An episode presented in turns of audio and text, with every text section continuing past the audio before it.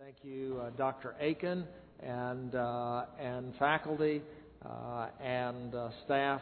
It's uh, great to be with you all here tonight. What a great day we've had uh, looking at prophecy, and we conclude tonight talking about the rapture and the day of the Lord. I had a experience uh, recently on the southwestern campus. We had a uh, small gathering, a luncheon over in the president's house with some uh, pastors and some uh, lay ministers. Actually, they were all board members, okay. board of trustee members. And I threw out a question in the lunch conversation. We were, got to talking about eschatology, and I said, well, I said, what, what do you see as the interest level in eschatology in the churches? And uh, one of the laymen spoke up and he said, Well, the people are very interested in it. The problem is the ministers won't talk about it. And that was pretty much confirmed around the table. The people are very interested in the topic, but the ministers won't talk about it. Why is it that the ministers won't talk about it? Well, there's an uncertainty among them because they graduated from seminaries where the faculty weren't sure what to do with it. And uh, so uh, the faculty weren't sure what to do with it because of changes that have happened in evangelicalism in the regard for and the assessment of eschatology. Now, the result is that some people say, well, we're just not going to talk about it. Uh, we won't mention, we won't preach on it, we won't get into those things because it's divisive. And while that might seem to be a reasonable strategy to avoid divisive topics, the problem is that the field of eschatology fills out that area which in Paul's writing he refers to as hope. In the letters of Paul, the maturity of the church is measured by its faith, its hope, and its love. A Pauline church is immature if it's immature in faith, in love, or in hope. And to ignore the whole area of eschatology is to leave the church immature in their hope. In the scripture, that hope is the basis for Christian ethics. It's the basis for Christian living. It's the motivation for that. It's the motivation for endurance and perseverance in the Christian life, which I think we will see in some of the text we look at tonight. In the Evangelical Academy, there is uncertainty as to what to do with it because of the critique on pre tribulationism that has occurred within the Academy over the past 50 years. It's interesting here at Southeastern and at Southwestern, we have a chair that's being established in pre tribulational premillennialism. And, and so one feels the need perhaps to offer a kind of apologetic to the evangelical or the, the faculty in the academy as to why uh, such a chair would be warranted when many uh, academics in evangelicalism feel that you know, that's not warranted. The problem has come through the critique of pre tribulationism in the academy, which goes back to the writings of George Eldon Ladd in the 1950s and those who have followed up from Ladd's critique. And the reason why that critique seems to be effective for many people is because in the 1950s, George Ladd brought an approach to the topic that seemed to be more up to date methodologically than the older um, pre tribulational scholarly work. You see, when you go through the history of eschatological scholarship, you go back in the years and you can see changing methodologies to the way the Bible was handled. And pre-tribulationism benefited from an approach that we might call an analytical approach that was developed early in the 19th century and that pretty much held sway in the early 20th century in which the scripture text uh, was uh, the riches of the text were brought out by an analytical method.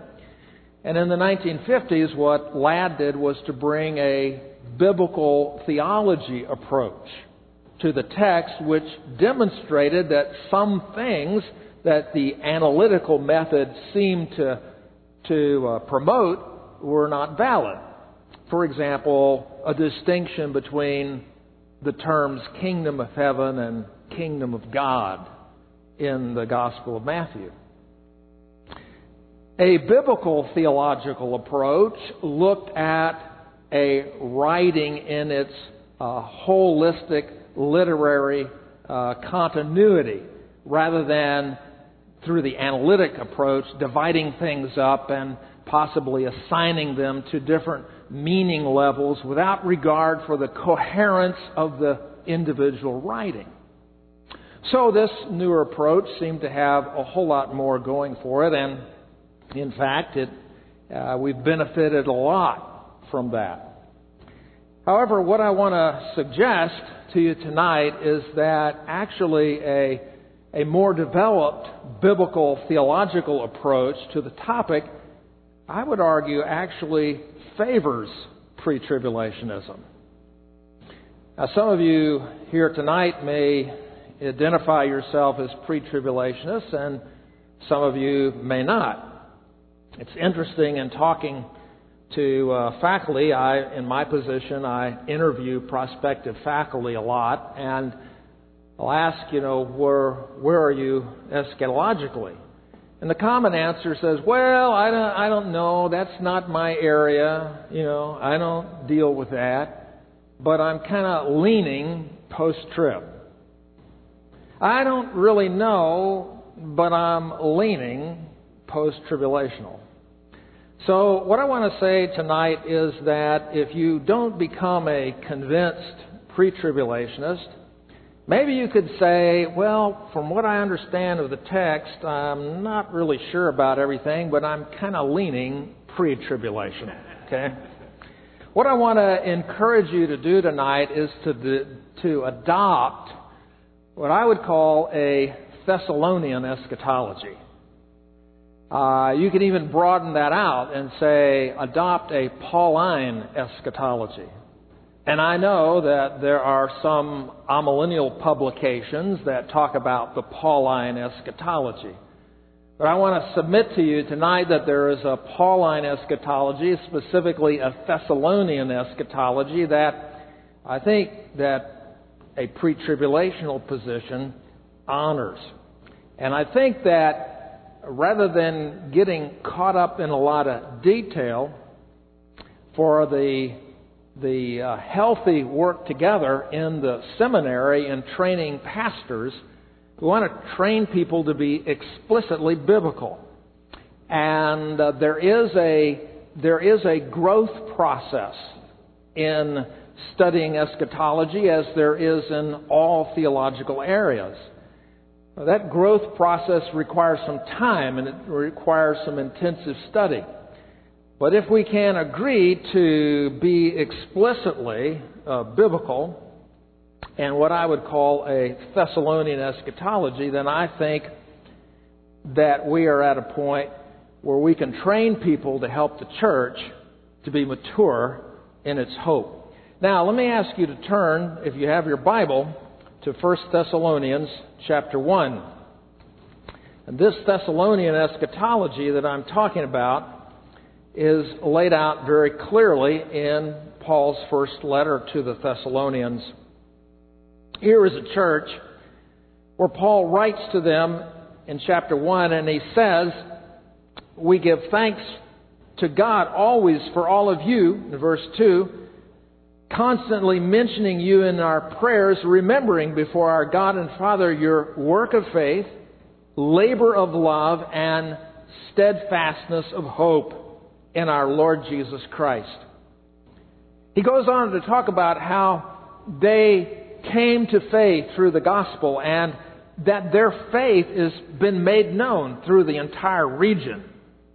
People have heard how they have, in verse 9, turn to God from idols to serve the living and true God. And, look at verse 10, to wait for his Son from heaven, whom he raised from the dead, Jesus, who delivers us from the wrath to come. I want to suggest to you that in that verse 10, you have the encapsulation of this Thessalonian eschatology. They are waiting for God's Son to come from heaven, who will deliver us from the wrath to come. This is not the only place you find it in Paul's letters. Look at 1 Corinthians chapter 1, verse 7. He says, you're not lacking in any spiritual gift as you wait for the revealing of our Lord Jesus Christ, who will sustain you to the end, guiltless in the day of our Lord Jesus Christ. They are waiting for the revealing, that's the appearing of Jesus, the coming of Jesus, who will sustain us guiltless in the day. Note the association of the coming of Jesus and the day of the Lord Jesus Christ. We find this in Philippians 3, verse 20, where Paul says, Our citizenship is in heaven, and from it we are awaiting a Savior. We are awaiting a Savior who will change our lowly body to be like His glorious body. Note here, that Paul is expecting that when the Lord comes, he's going to find some of us alive. And you notice the, the use of the pronoun. He will change our, that's Paul including himself, he will come and change our lowly body to be like his glorious body. This is what we are waiting for, he says in Philippians 3 20 and 21. Colossians 3 1 to 4, he says, this is how you need to understand it. You're already dead. You're already, you're already dead. And your life is hidden with Christ in God. And when Christ appears, you're going to appear with Him in glory. So here we understand that we're already with Him. And our hope is fixed on His coming. And when He comes, we're going to be in glory with Him at the coming. Paul goes on to say, therefore, this is how you are to live now. You're to consider that you're already dead and you're to put off the things that belong to your former manner of life that are corrupt through deceitful desires. And you're to put on the new self created after the likeness of God in true righteousness and holiness. So we've got this put off and put on. That's the Christian life. That's the Christian ethic. It's all revolved around the fact that our identity is in Christ, in His death and in His resurrection, and we're waiting for Him to come. In Titus 2, he says this is the blessed hope.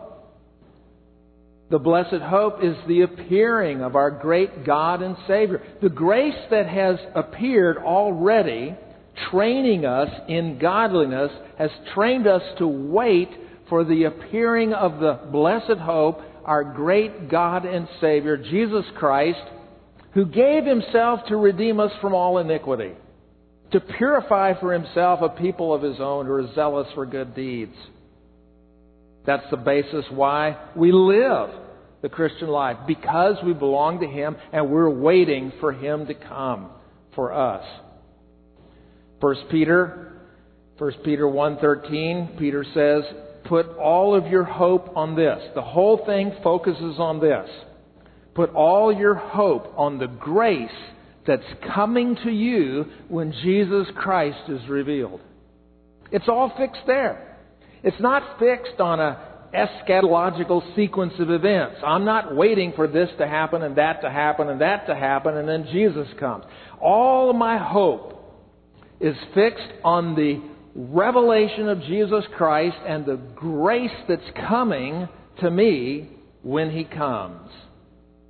Peter, prior to that, says, you know, we've been born again to a living hope, and now we suffer various trials, but these trials are for the testing of our faith, and we are looking for the revelation of Jesus Christ. All our hope is fixed there. Now, this that you find in Peter and you find in all these places in Paul is a consistent pattern. This hope, this Pauline eschatology, is what pre tribulationists call an imminent hope. We are in a posture of waiting, looking for Jesus to come, expecting all the hope is fixed on His coming.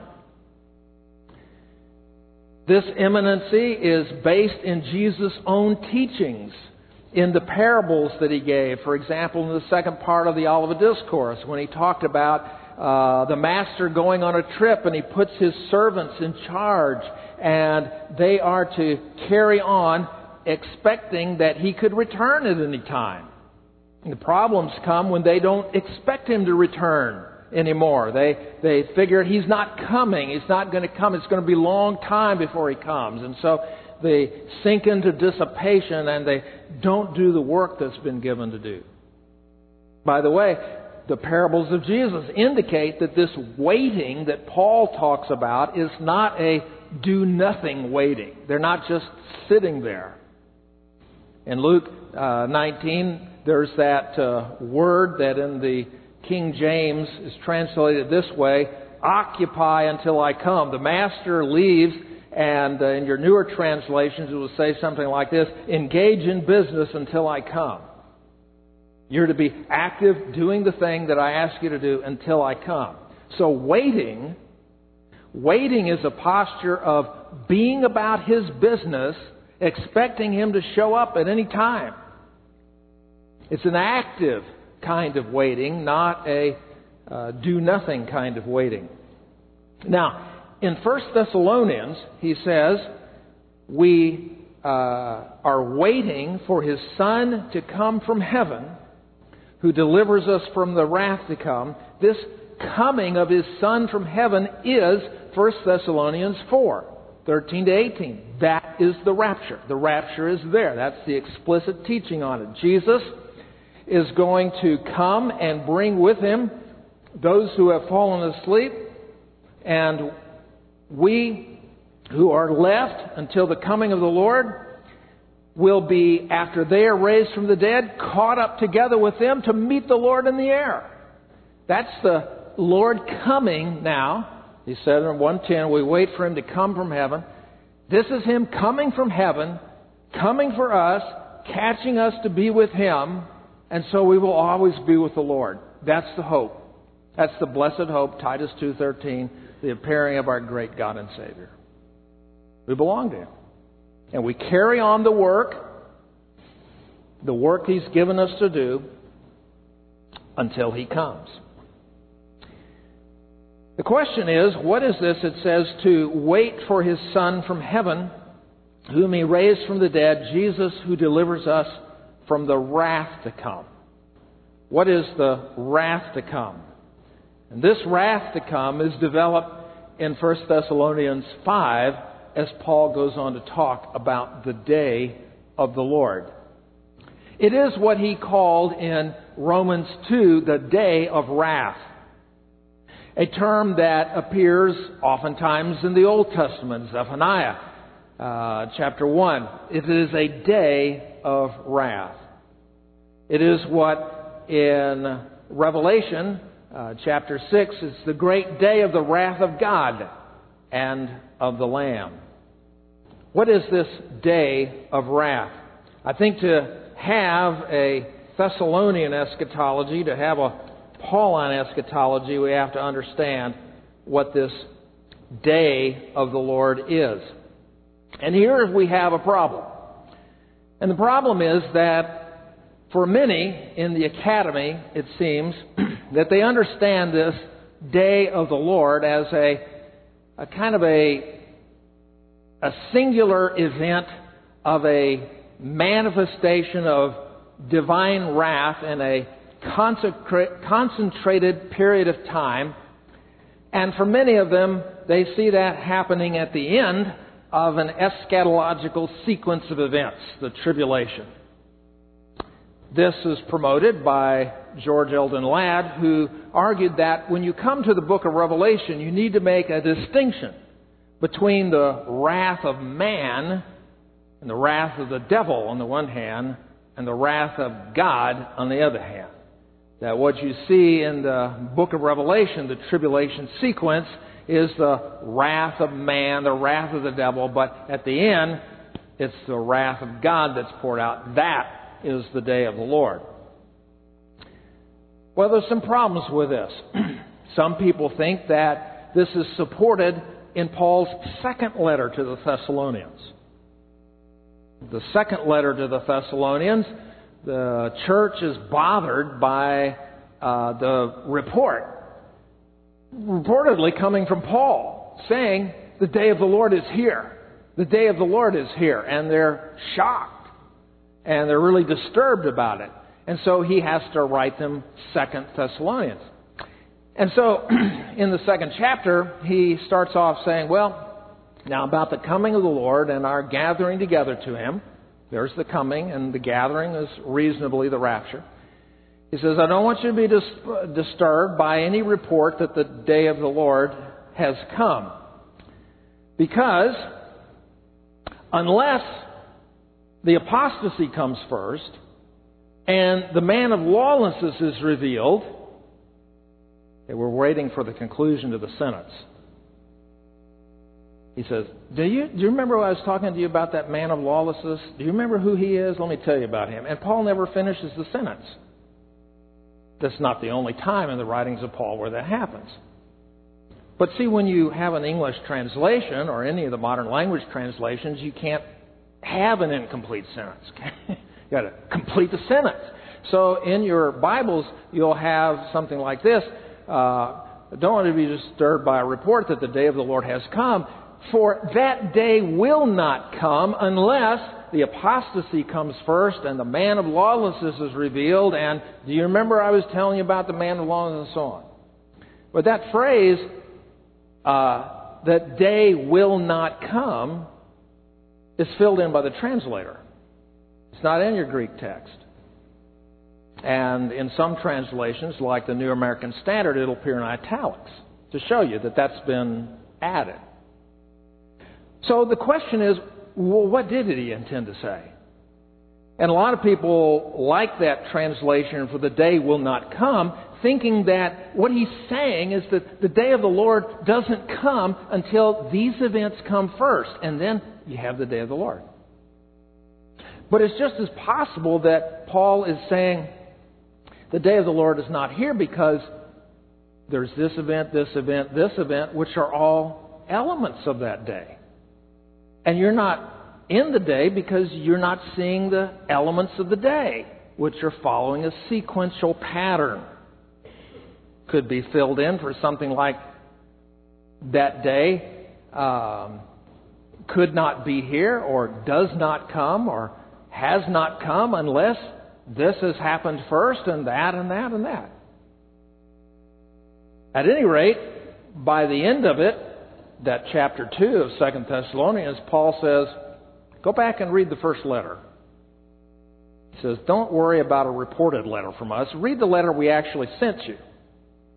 Hold, brethren, to the traditions as you were taught. What were they taught? They were taught in the first letter. So he sends us back to the first letter.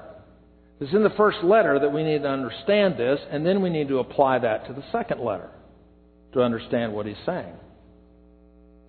So, I would like to suggest to you that the idea that the day of the Lord is some kind of concentrated, divine only wrath event as opposed to any kind of human manifestations of evil is wrong. And the reason for that is that it doesn't fit the day of the Lord as a biblical theme.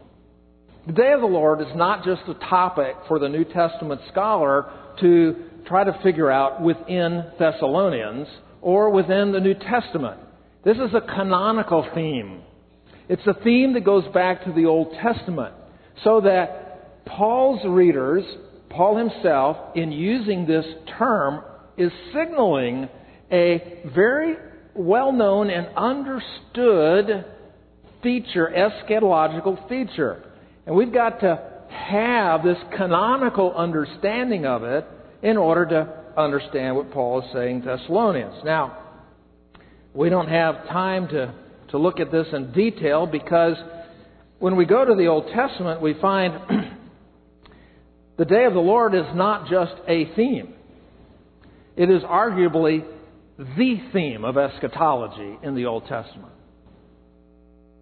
In addition to the kingdom of God, the messianic kingdom that develops as a, as a theme, this is a major theme of eschatology. It goes all the way back to Exodus 32 when at Sinai, Moses had to intercede for Israel that had committed idolatry right there at Sinai and broke the first commandment. And God said, I'm going to destroy them all and begin over, begin over with you. And Moses intercedes for them and says, Please don't do that and spare them.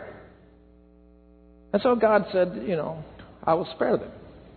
But, he says, nevertheless, on the day that I visit, I will visit their iniquity on them.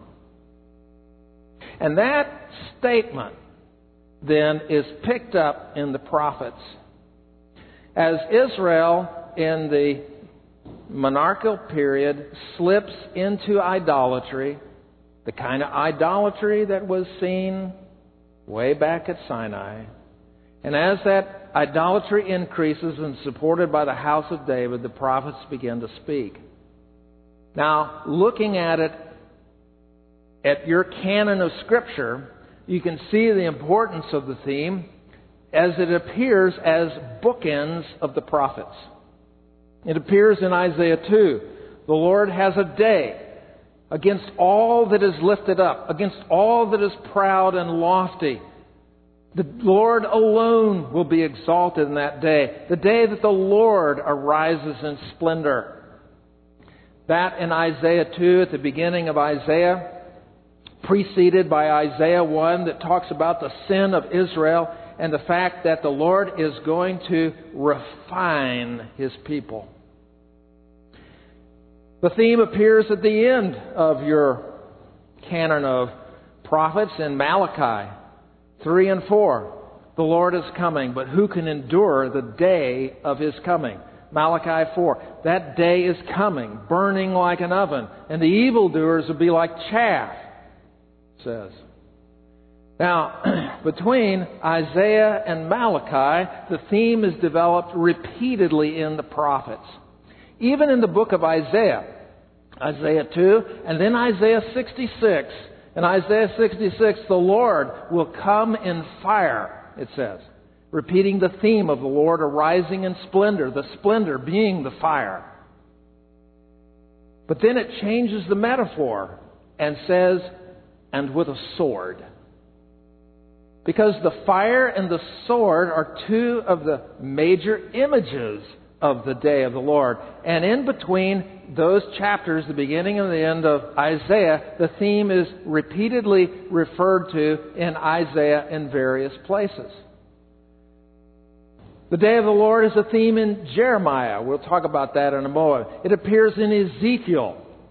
When we come to the 12 minor prophets, or sometimes looked at collectively as the 12, it is the theme.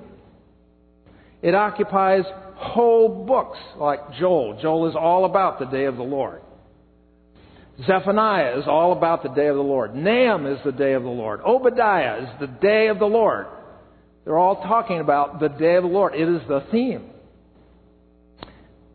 As a theme, when we look at it,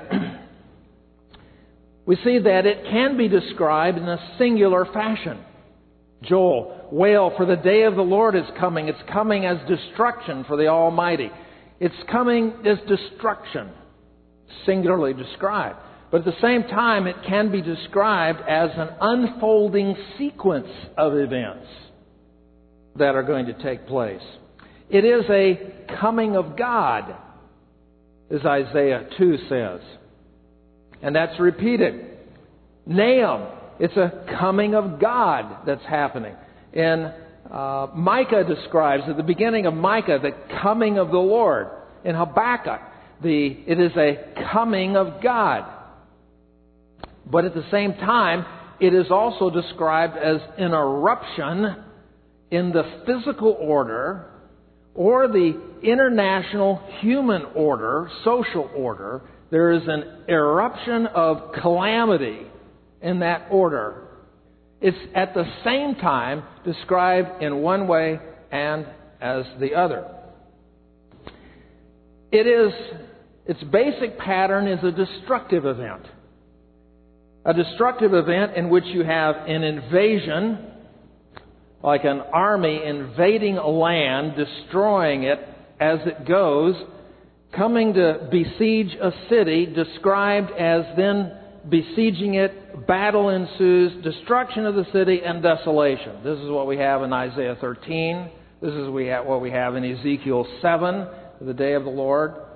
This is what we have in Joel 2. Both in Isaiah and Joel, it is the Lord.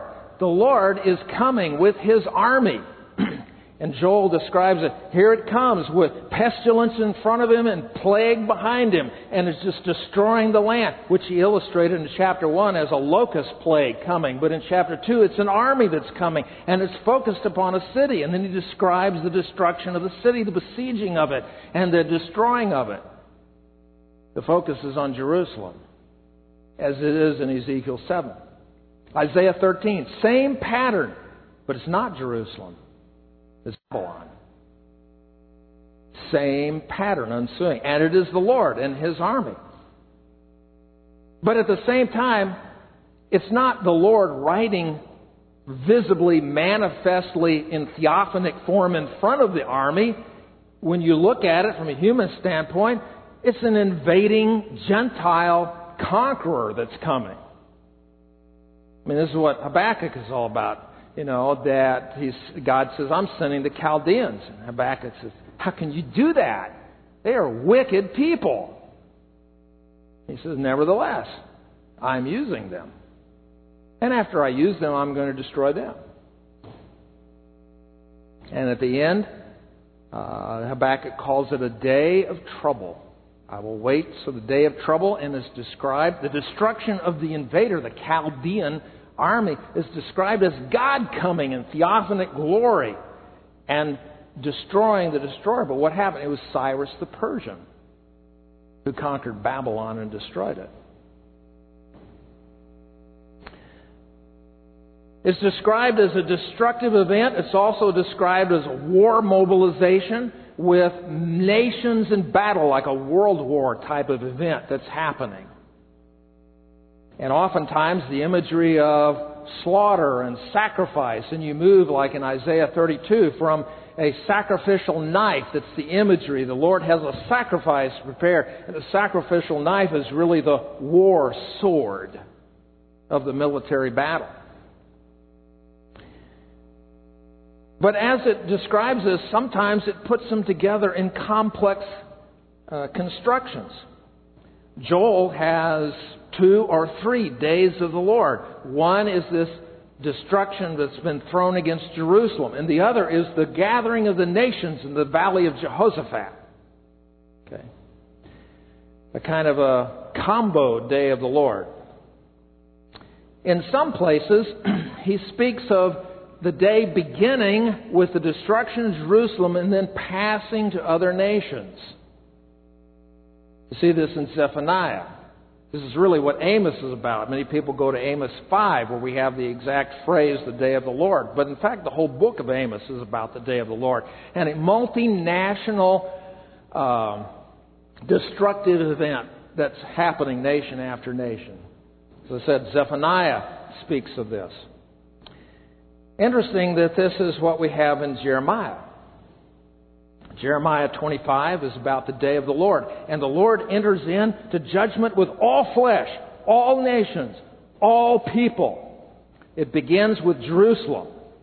And as an apt illustration, he says, the cup of wrath will be given to Judah and Jerusalem, and then it will be passed to the nations.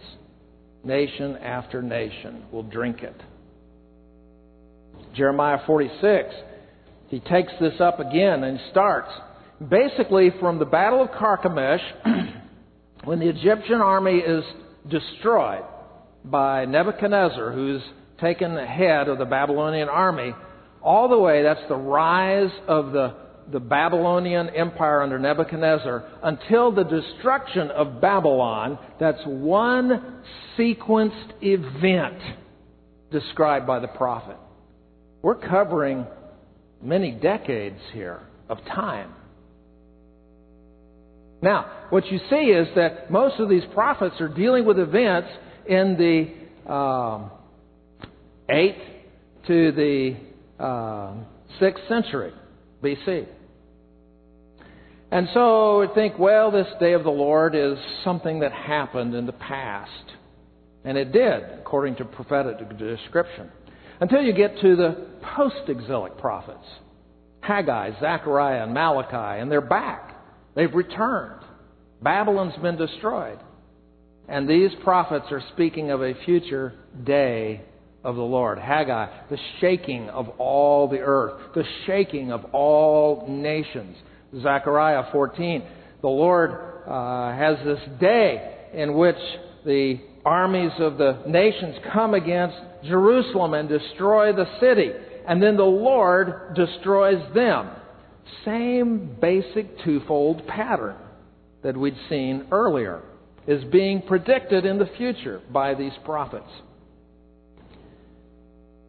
Now, this is where Daniel comes in. Daniel. Is Daniel prophecy or wisdom literature? Yes. It's wisdom literature and it's prophecy. And what is it doing? The key to Daniel, which we can't spend a lot of time in, is Daniel 9. In Daniel 9, Daniel is meditating on Jeremiah 25, a prophecy, a day of the Lord prophecy. And also in that chapter, Jeremiah speaks of the return from exile after 70 years. And so Daniel is praying that God fulfill the promise and that they return from the exile and everything will be fine.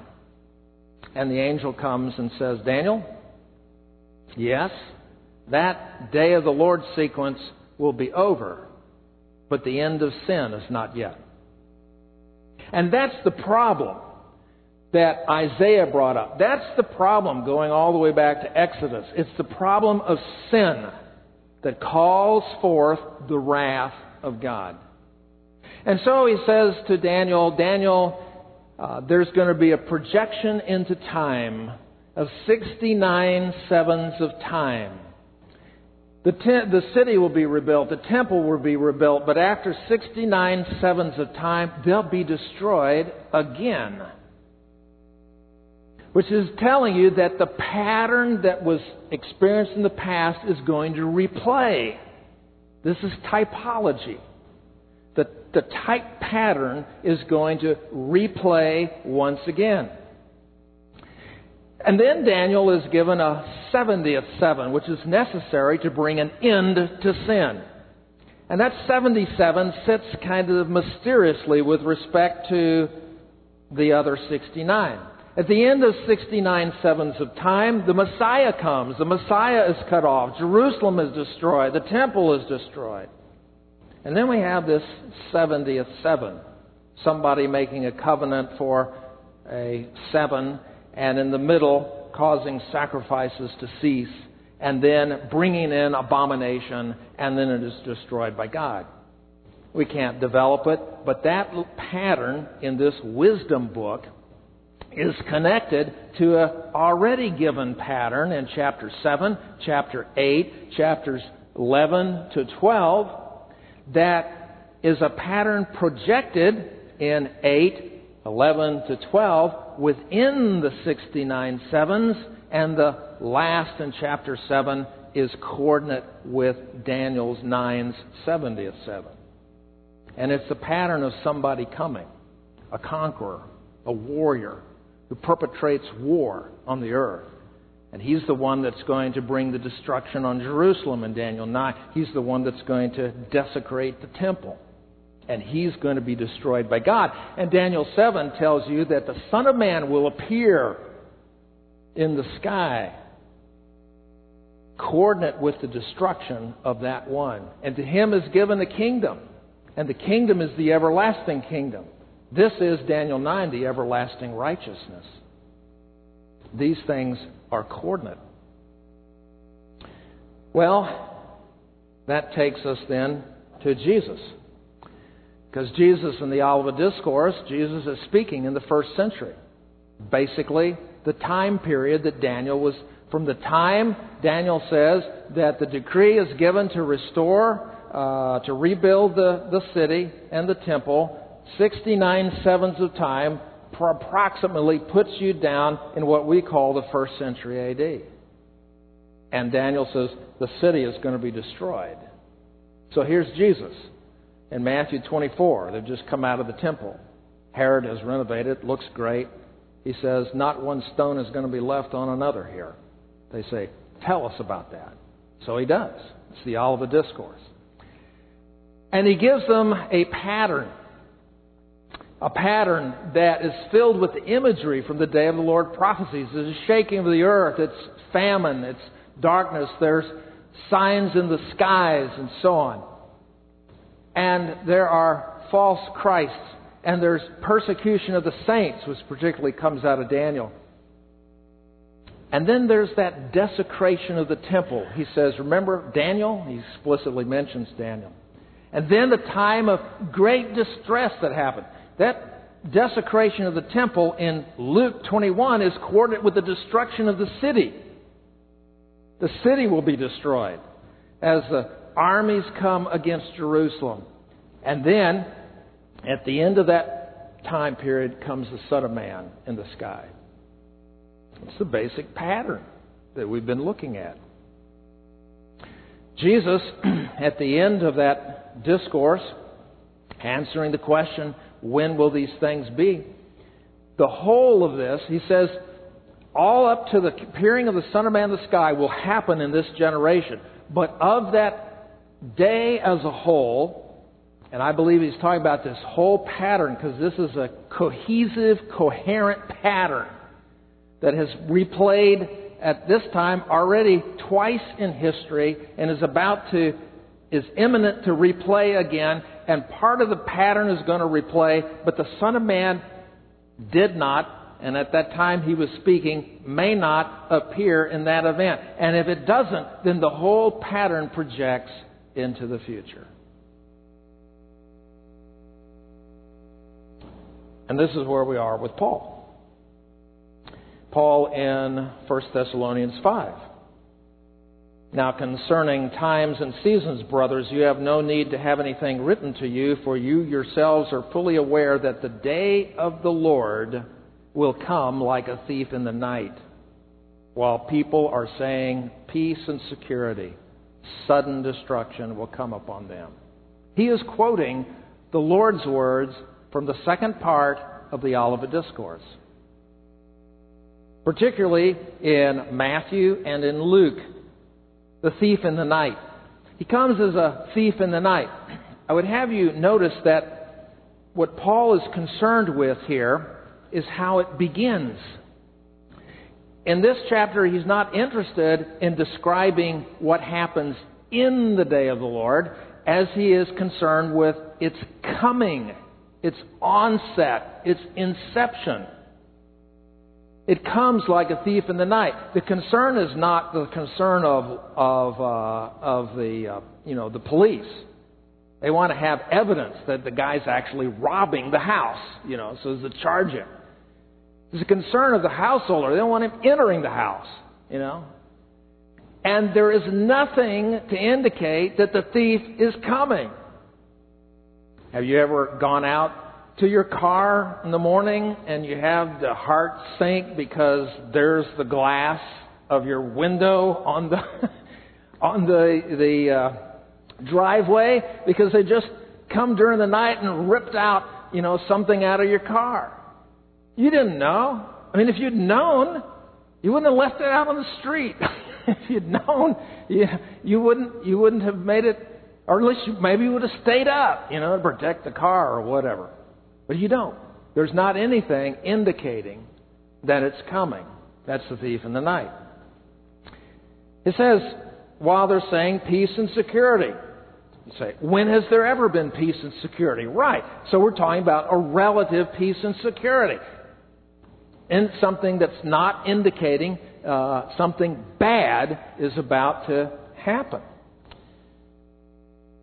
Sudden destruction will come upon them as labor pains come upon a pregnant woman. The phrase sudden destruction comes upon them. Come upon suddenly is a construction that particularly emphasizes the onset of something. He's quoting the words from Luke 21 where the Lord says, Beware lest that day come upon you suddenly like a trap. So here you are, you're walking through the forest, you know, having a lovely day. And all of a sudden your foot is caught in a trap. I hope not, you know, one of these iron traps could break your ankle, you know, suddenly, and you're in the trap. You had no idea there was a trap there. Now you're in it. And your experience of life has changed, okay? Or you've stepped in a snare, and now you're hanging from a tree, and you're now in it, all right? And now you have the trap experience of life. But before that, there's no indication that there's a trap there. It comes suddenly upon you. The emphasis is on the onset of it, which only makes sense if you've got something that's an extended event. See, if you have something that's just suddenly quick, then you don't have to talk about its onset. But here we've got a theme that's developed out of the Old Testament into the New that's talking about an eschatological sequence of destructive events that are a coherent pattern. And Paul is emphasizing the beginning of that. And it's illustrated by the labor metaphor lest it come upon you like labor pains upon a pregnant woman. The prophets use the illustration of labor. Isaiah 13, wail for the day of the Lord is coming. They will writhe in anguish like a, a woman in labor. So the labor pains is a image describing the intensity of the, of the distress and the trouble of that day. But that's not how he's using it. He's using it in the same way Jesus used it in the Olivet Discourse. When Jesus said, you know, you'll hear of famines, earthquakes, and so on at the beginning of that day, but he says that's just the beginning of labor pains. And I've read commentators that say, you know, that's what he meant. It's, it's just the beginning of labor. So don't pay any attention to that. You don't have to worry about that. And my observation is none of those commentators are women. Uh, the beginning of labor is oh just the beginning of labor you know that's you know no no need to pay any attention when the labor starts you know you're into a process and this process is going to conclude and it's going to get more painful you know until you get to its conclusion that's how Jesus used it. That's how Paul is used it. The day comes upon you suddenly like the beginning of labor. And that again underscores the extended sequence of events. It's not a punctiliar experience. What happens at the end of labor? Somebody appears. We have the Son of Man coming. This is the Olivet Discourse. He comes at the end because the whole earth is writhing in, in pain and distress because this is a day of wrath in which God is coming.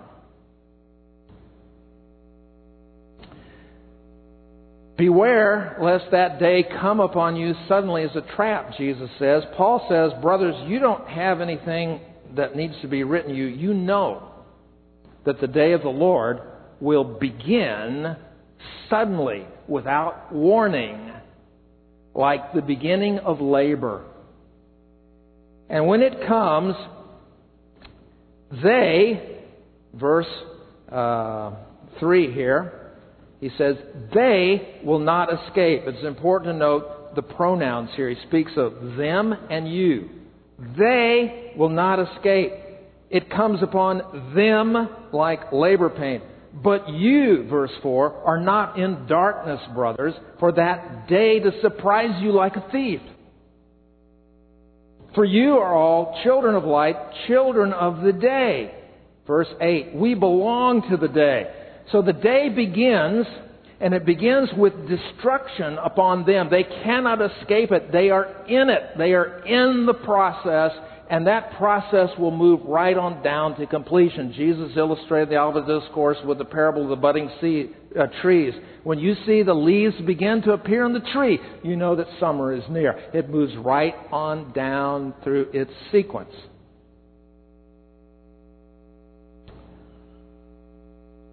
But you, it doesn't come upon you that way. Because verses 9 and 10. God has not destined us for wrath, but to obtain salvation through our Lord Jesus Christ, who died for us, whether we are awake or asleep. That takes you back to chapter 4. Some have fallen asleep in Jesus. God's going to, the Lord is going to bring them. Jesus is going to bring them with him when he comes, and we who are alive and uh, waiting will be caught up together with them in the clouds whether we awake or, or asleep, that we might live with Him. We are waiting for His Son to come from heaven to deliver us from the wrath that comes. He has not destined us for wrath. He's destined us to obtain salvation through our Lord Jesus Christ. And therefore, just as He said at the end of chapter 4, encourage one another with these words. This is a consistent eschatology. Now, why is it that it has this double effect. The onset, that's what you need to get from there. The, the beginning of the day has a double effect. It's destruction upon them, but salvation for you. Why? Because you belong to the day. It was said by Malachi, the day of the Lord is coming. It's burning like an oven. That burning like an oven picks up the fire of the Lord's appearing at the end of Isaiah. Isaiah 66 goes back to Isaiah 2. The Lord arises in splendor. That splendor is the fire of his coming. The day is coming burning like an oven, and the evildoers will be like chaff.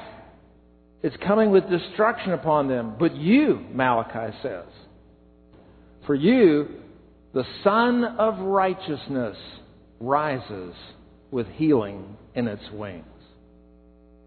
You see, for you, it's like the sun has come up, and you are children of the day. And in that day is life, and in that day is blessing, and in that day is joy. But the sun that rises to shine upon you comes as a fire of destruction upon them. The day of the Lord, from the Old Testament all the way to Paul, is a consistent theme, I submit to you. It is a, it is a complex of eschatological events. Paul describes some of these events in chapter in 2 Thessalonians 2. He talks about the appearing of the man of lawlessness. He quotes from Daniel 11 the guy who exalts himself above every so called God. That's the guy in the pattern in Daniel 11 who appears in Daniel 9 who causes the sacrifice to cease in the temple. It's the same guy. What Daniel described as a person, the other prophets described as a nation. The nation that comes is hurled against Jerusalem. But the nation is led by somebody. And that somebody, then, as Paul describes a man of lawlessness, is described by John in 1 John as the Antichrist, and is picked up in the book of Revelation as the beast who is given authority, the one who is destroyed by the Lord at his coming. The same basic pattern. In order to understand the day of the Lord, you have to have in your theology something more than an understanding that God deals with individuals. That's absolutely core. That's absolutely central. He deals with us as individuals. You can't be saved except to be saved individually. But the work of God with His creation is more than working with individual humans. He deals with the entire created order and he deals with human life in its corporate dimensions. That's the nations. He actually has a plan for nations. And that plan for nations finds itself consummated in Revelation 21 and 22 in the New Jerusalem when the nations have access to it. Do you have that in your eschatology? That's important to understand the kingdom of God which is a kingdom over the entire earth and over nations of peoples on the earth. And if you have that as a category in your theology, then you can understand how God has a place and a plan for a nation called Israel. And how, working on the national level, He brings into fulfillment that which is necessary to procure our individual salvation. The day of the Lord is a day in which God is dealing and manifesting the wrath that comes against his entire created order and brings a eruption of calamity that's expressed throughout that order and in the social and national relationships of peoples and it finally consummates itself on the individual level when after the millennial kingdom there is the great white throne judgment in which individuals are cast into hell who are not redeemed by the Lamb. This is the wrath of God. It is not an issue of the wrath of man versus the wrath of God. God uses human and natural instruments in the expression of this wrath that's called the day of the Lord. So I want to encourage you, as I think we all need to have, a Thessalonian eschatology. And the Thessalonian eschatology is that we have a posture. We're waiting. We're waiting for His Son to come from heaven who will deliver us from the wrath to come. And we understand that wrath to come as the day of wrath, as Zephaniah describes it. It is the day of wrath in which God deals with the human problem of sin in all its dimensions, not only at the individual level, but at its corporate, social, national levels, and its effect throughout the entire creation. And what he brings in through that day as the dark moves to light is a kingdom, as Daniel describes it, that is everlasting in righteousness. Peter said, Put all your hope, all your hope, on the grace that's coming to you when Jesus Christ is revealed. I believe that pre tribulationism embraces that hope. You may have another tribulational view, but at least I would say you need to embrace this explicit hope. May God bless us in doing so.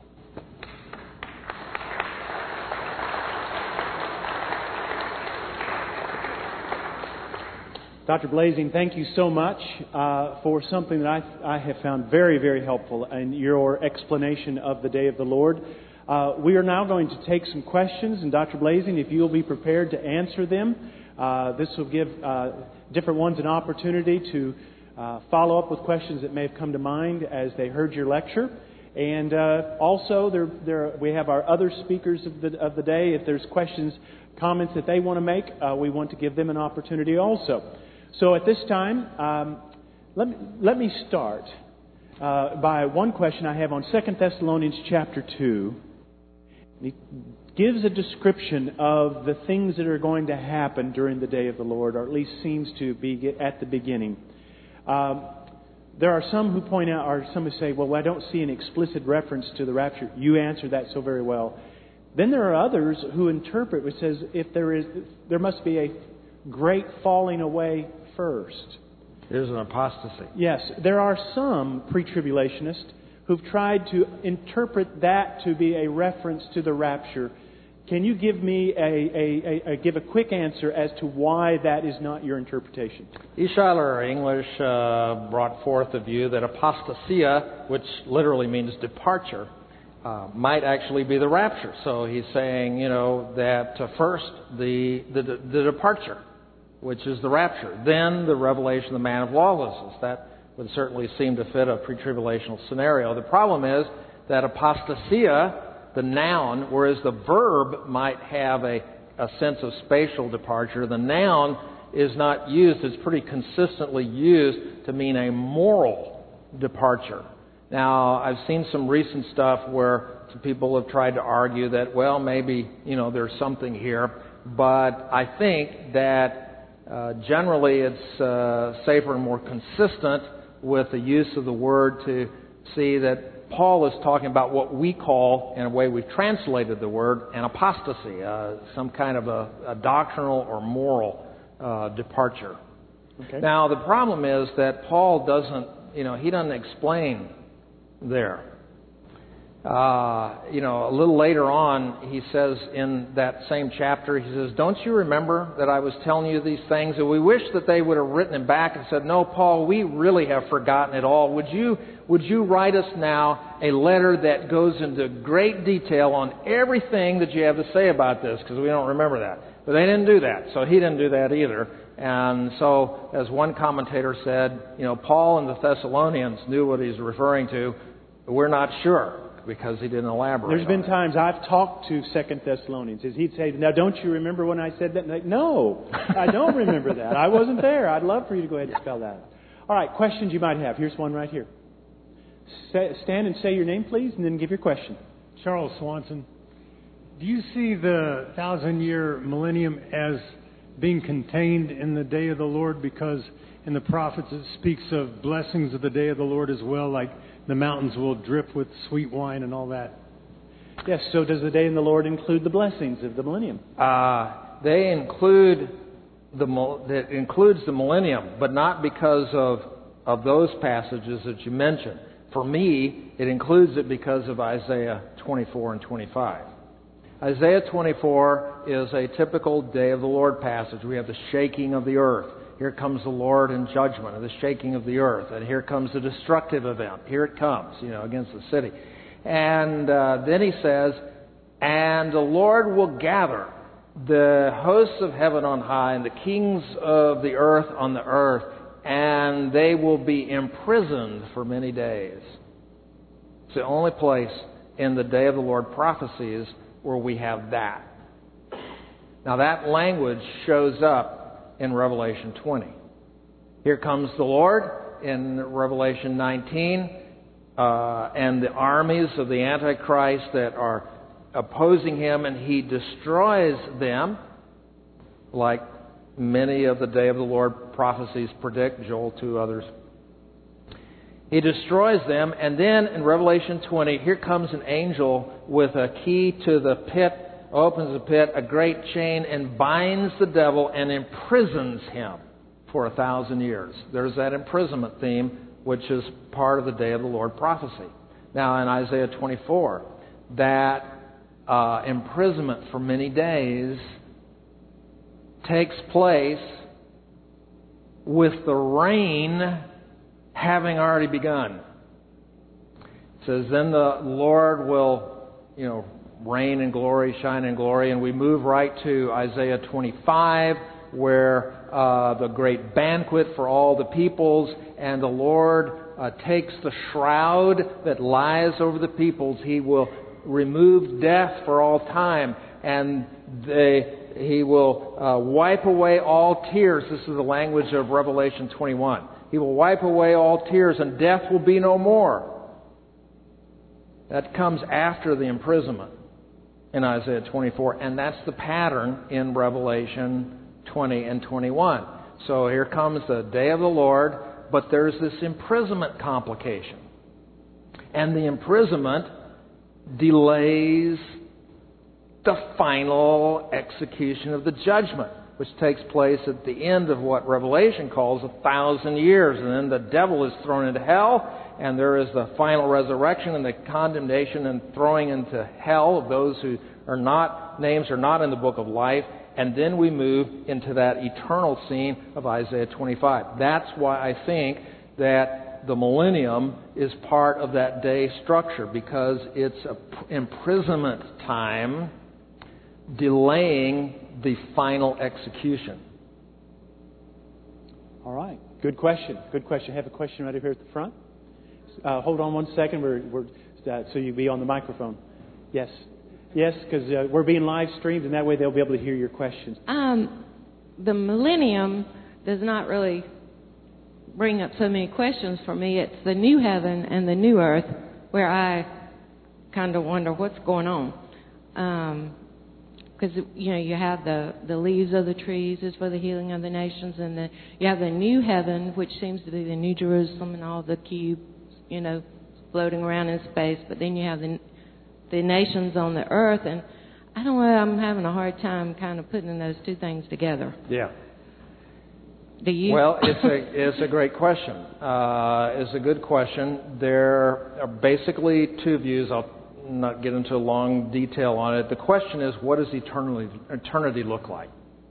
And there is a long tradition in the Christian uh, tradition that views eternity as a kind of a of a spiritual ecstasy. You know, so it describes heaven as a kind of an ecstatic, you know, unending, you know. But then there is another view that describes it what I call uh, as a new creation, which is a created order and life taking place in a in the kind of sequenced life that we know it. The first view is a timelessness. The second is a sequence. Uh, the first view is eternal. The other is everlasting. And I believe that the latter is more appropriate to the Bible. Look, Revelation 21, like and 22, like all of Revelation, yes, does have a lot of imagery in it. And the question is, well, how do you interpret the imagery? The key is realizing that the book of Revelation is probably the most intertextual book in the Bible. That is, that it has phrases, words, phrases that are echoing former Scripture. It's intentionally linked to that to make you think back to that scriptural context. With that, I say, you come into the book of Revelation with an understanding of what the canon of Scripture has been telling you about the everlasting kingdom. And that's what it's been saying uh, from Isaiah 11 to Isaiah 65 to throughout uh, to Daniel's uh, everlasting kingdom. You have a kingdom that's going on and on, and its life, and its life on the earth created a new, renewed, the heavens renewed, in which the glory of God is manifested and God's dwelling is with us. So there are nations on the earth.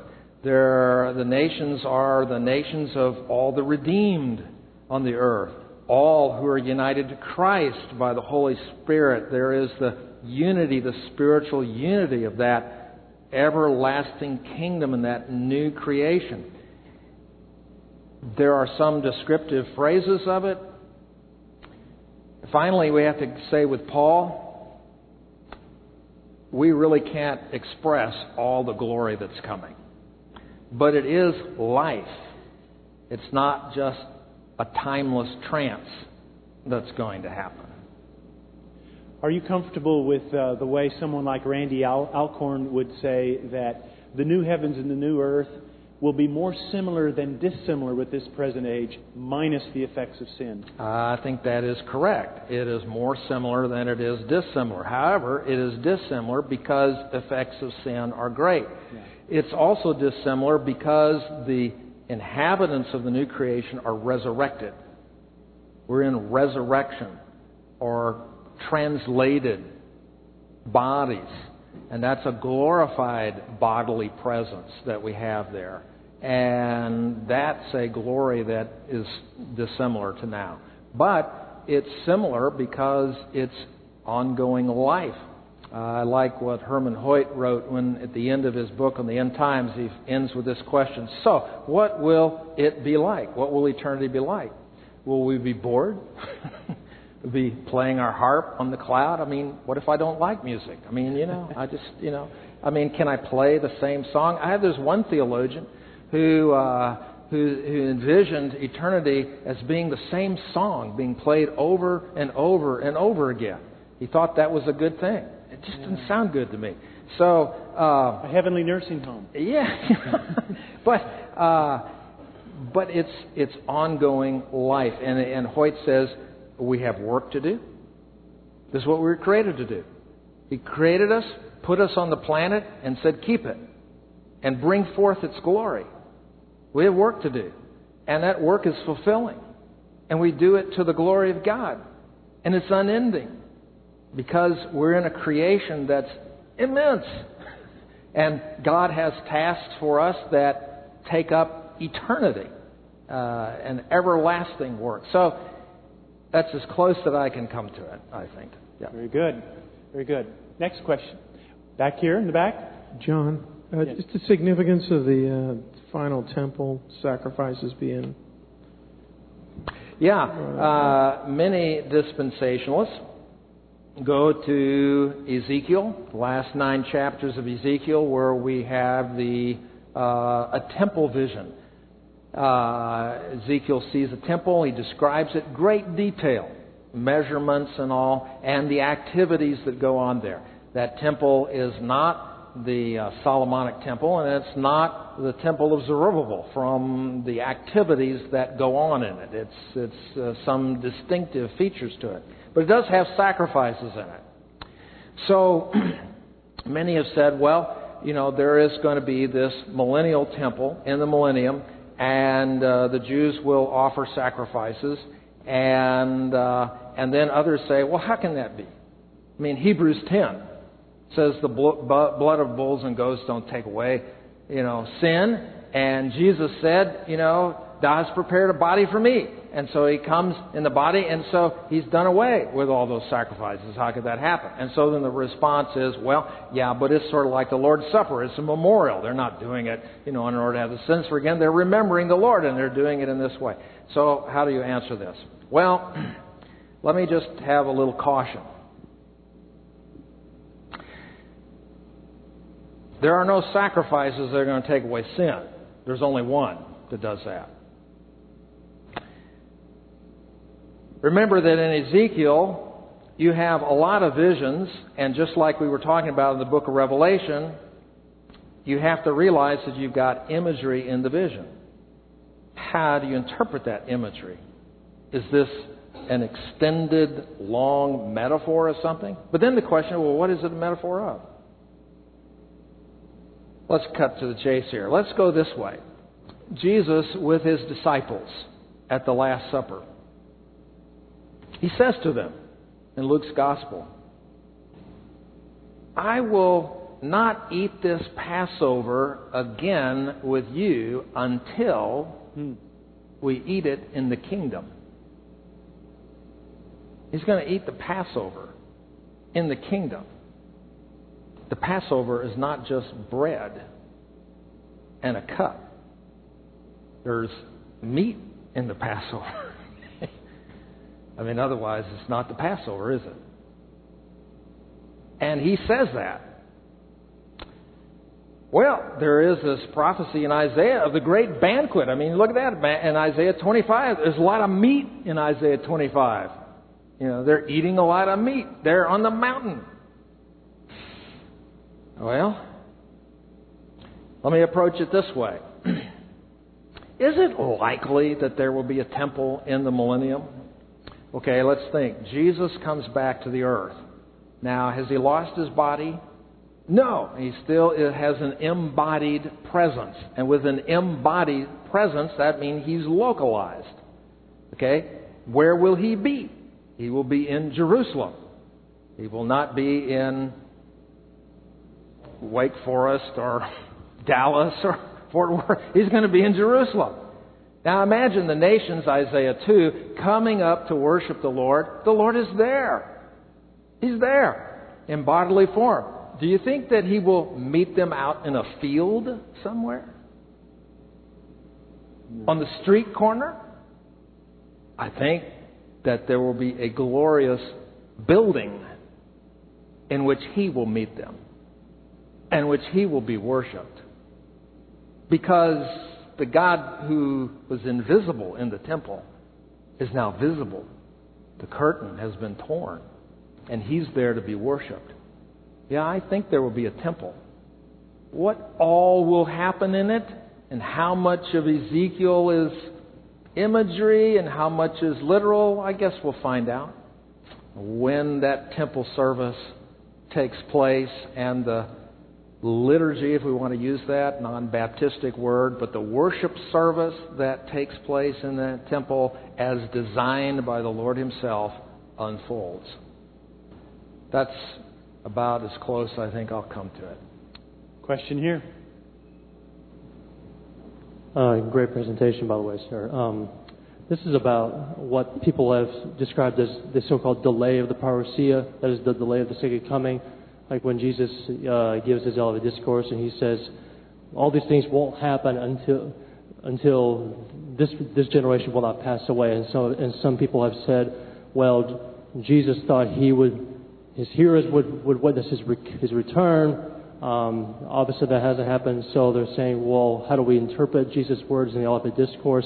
Um, I heard a view saying that Matthew and different gospel writers kind of use their different writing conventions in sort of thematic ways to kind of apply Jesus' different discussions that he talks about in the Discourse. I just wanted to see like what your your thoughts on that? I don't think we have to resort to special literary conventions or any of that to understand it, or any kind of accommodation or anything like that. Look, uh, this language comes into that part of the discourse, which I say is the conclusion of the first of two parts.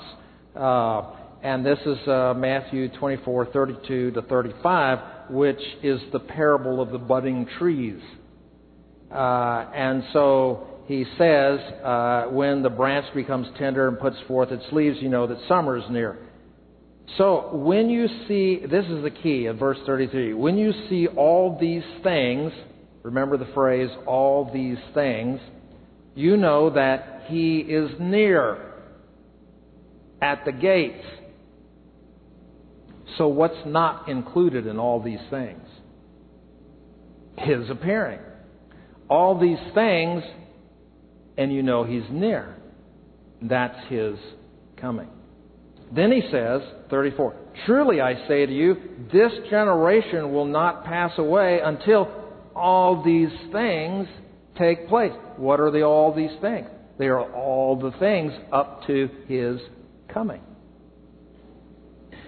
And so what he's saying is that all these things, which is the pattern of the day of the Lord, here comes uh, Luke describes it as here's the armies surrounding Jerusalem. Matthew and Mark, here's the desolation of the temple. All right? And the great distress that happens with that siege destruction of the temple and the city. Uh, all this is coming upon this generation. But, verse 36, concerning that day and hour, no one knows. Well, yeah, we know because when you see the trees begin to bud, you know, you just count it on down. Now, he's not talking about that, I suggest to you. He's talking about this whole event complex, this pattern that includes the coming. And of that day, whether that's going to be in the first century or that's going to be projected as a type into the future to be replayed, is not known at that time.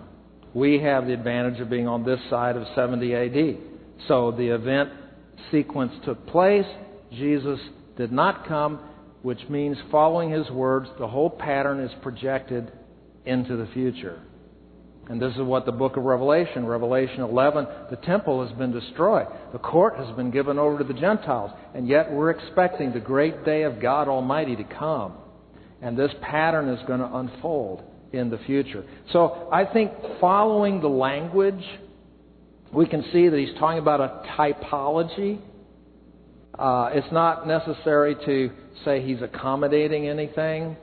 He's dealing with a, a type that's going to play out in his generation in that day that if it's not the Father's will, that that be the time. Remember, Peter says in Acts 3 Jesus has gone into heaven until the time set by the Father, at which time he will come.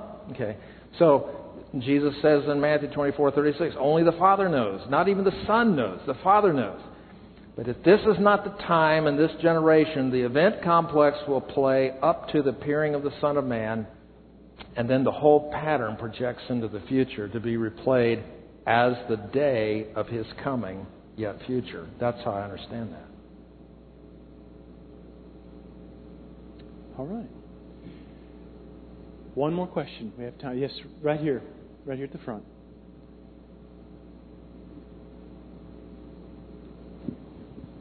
I asked this question not to not to challenge your view of the the preacher of rapture. Um, Sure you are. unfortunately, unfortunately, I fall in the category of one of the fellows that you mentioned earlier. You know, kind of well, I might be this way or might be this way, but uh, Jesus, Olivet discourse, Matthew 24, we just referenced to, uh, verse 9. You know, first off, he opens up with a warning against apostasy. In verse 9, he says, "Then they will deliver you." This getting back to your them and you language that you referenced earlier. It says, Then they will deliver you up to tribulation and put you to death, and you will be hated by all nations for my name's sake. I- I'm, I'm just wondering your thoughts on that. Uh, would your question be, who are the you? Is that your is that your question on that? Okay. Yeah. Uh, look, uh, pre-tribulationists um, do not deny the fact that there will be believers in the tribulation. I see, you know, these as believers in the tribulation. Um, what we see, putting the scripture together, is, and this is what uh, uh, Dr. Renel, Rydelnik was talking about earlier today, is, and also Dr. Watson was referring to this uh, in some of the Puritan eschatology, that the rapture event would be the event at which there is a turning. Uh, even though there's great deception coming, there is a turning on the part of some to the Lord. Now, this happens after the rapture, and there are believers. He is speaking to his disciples there in Matthew 24. You, persecution, they will persecute you, they will hand you over, you know. Remember, and this is a wonderful theological problem, that Jesus doesn't know whether the destruction that's going to happen in 70 AD was just a few years from when he's speaking, which he says is going to happen to that temple and to that city. He does not know whether that will be the day of the Lord that brings in the everlasting righteousness. He says, only the Father knows. And so that pattern is going to play out. And it's either going to play out on those disciples if it comes in their lifetime, or it's going to play out on others. In fact, all except John were dead by the time we get to 70 AD, for all we know. So none of them were the you, except maybe John.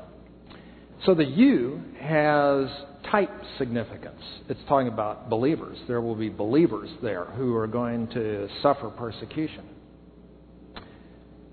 Look, it's this way. I put it maybe a little differently than some others, but the way I put it together is this. 1 Thessalonians 1:10 We are waiting for his son to come from heaven who delivers us from the wrath to come. So he does. And all of us, he brings the dead and all of us who are found alive at that rapture, which happens at the onset, the beginning of the day, catches us up to be with Jesus. And then the day of wrath comes. But do you remember uh, Habakkuk? Habakkuk 3. Habakkuk has this plea to the Lord. He says, In wrath, remember mercy. In wrath, remember mercy. Mercy, which is the thing that Jesus harangued the Pharisees and Sadducees for not knowing. He says, This comes from Hosea 6. I desire mercy and not sacrifice. He says, If you'd know this, you wouldn't have accused the innocent. God desires mercy. And in wrath, he will remember mercy. And that's why there are this there are these that repent. And there is this the 144,000 of Israel's sealed servants, and there are there are this great multitude that come out of the tribulation that wash their robes in the blood of the Lamb, and they overcome the Satan and the beast by the word of their testimony and by the blood of Jesus, because in wrath he remembers mercy. And these believers, however, are going to face intense persecution. I'm not saying that in their individual experiences it's worse than what the church has experienced in the persecutions in the history of the church. However, that day is a special day unto the Lord. It is a manifestation of His judgment. And that's why, as others said, it's coordinate with the hope of 1 Thess 5 9, uh, 5, uh, 1 Thess 1.10, that He's coming to deliver us from that wrath.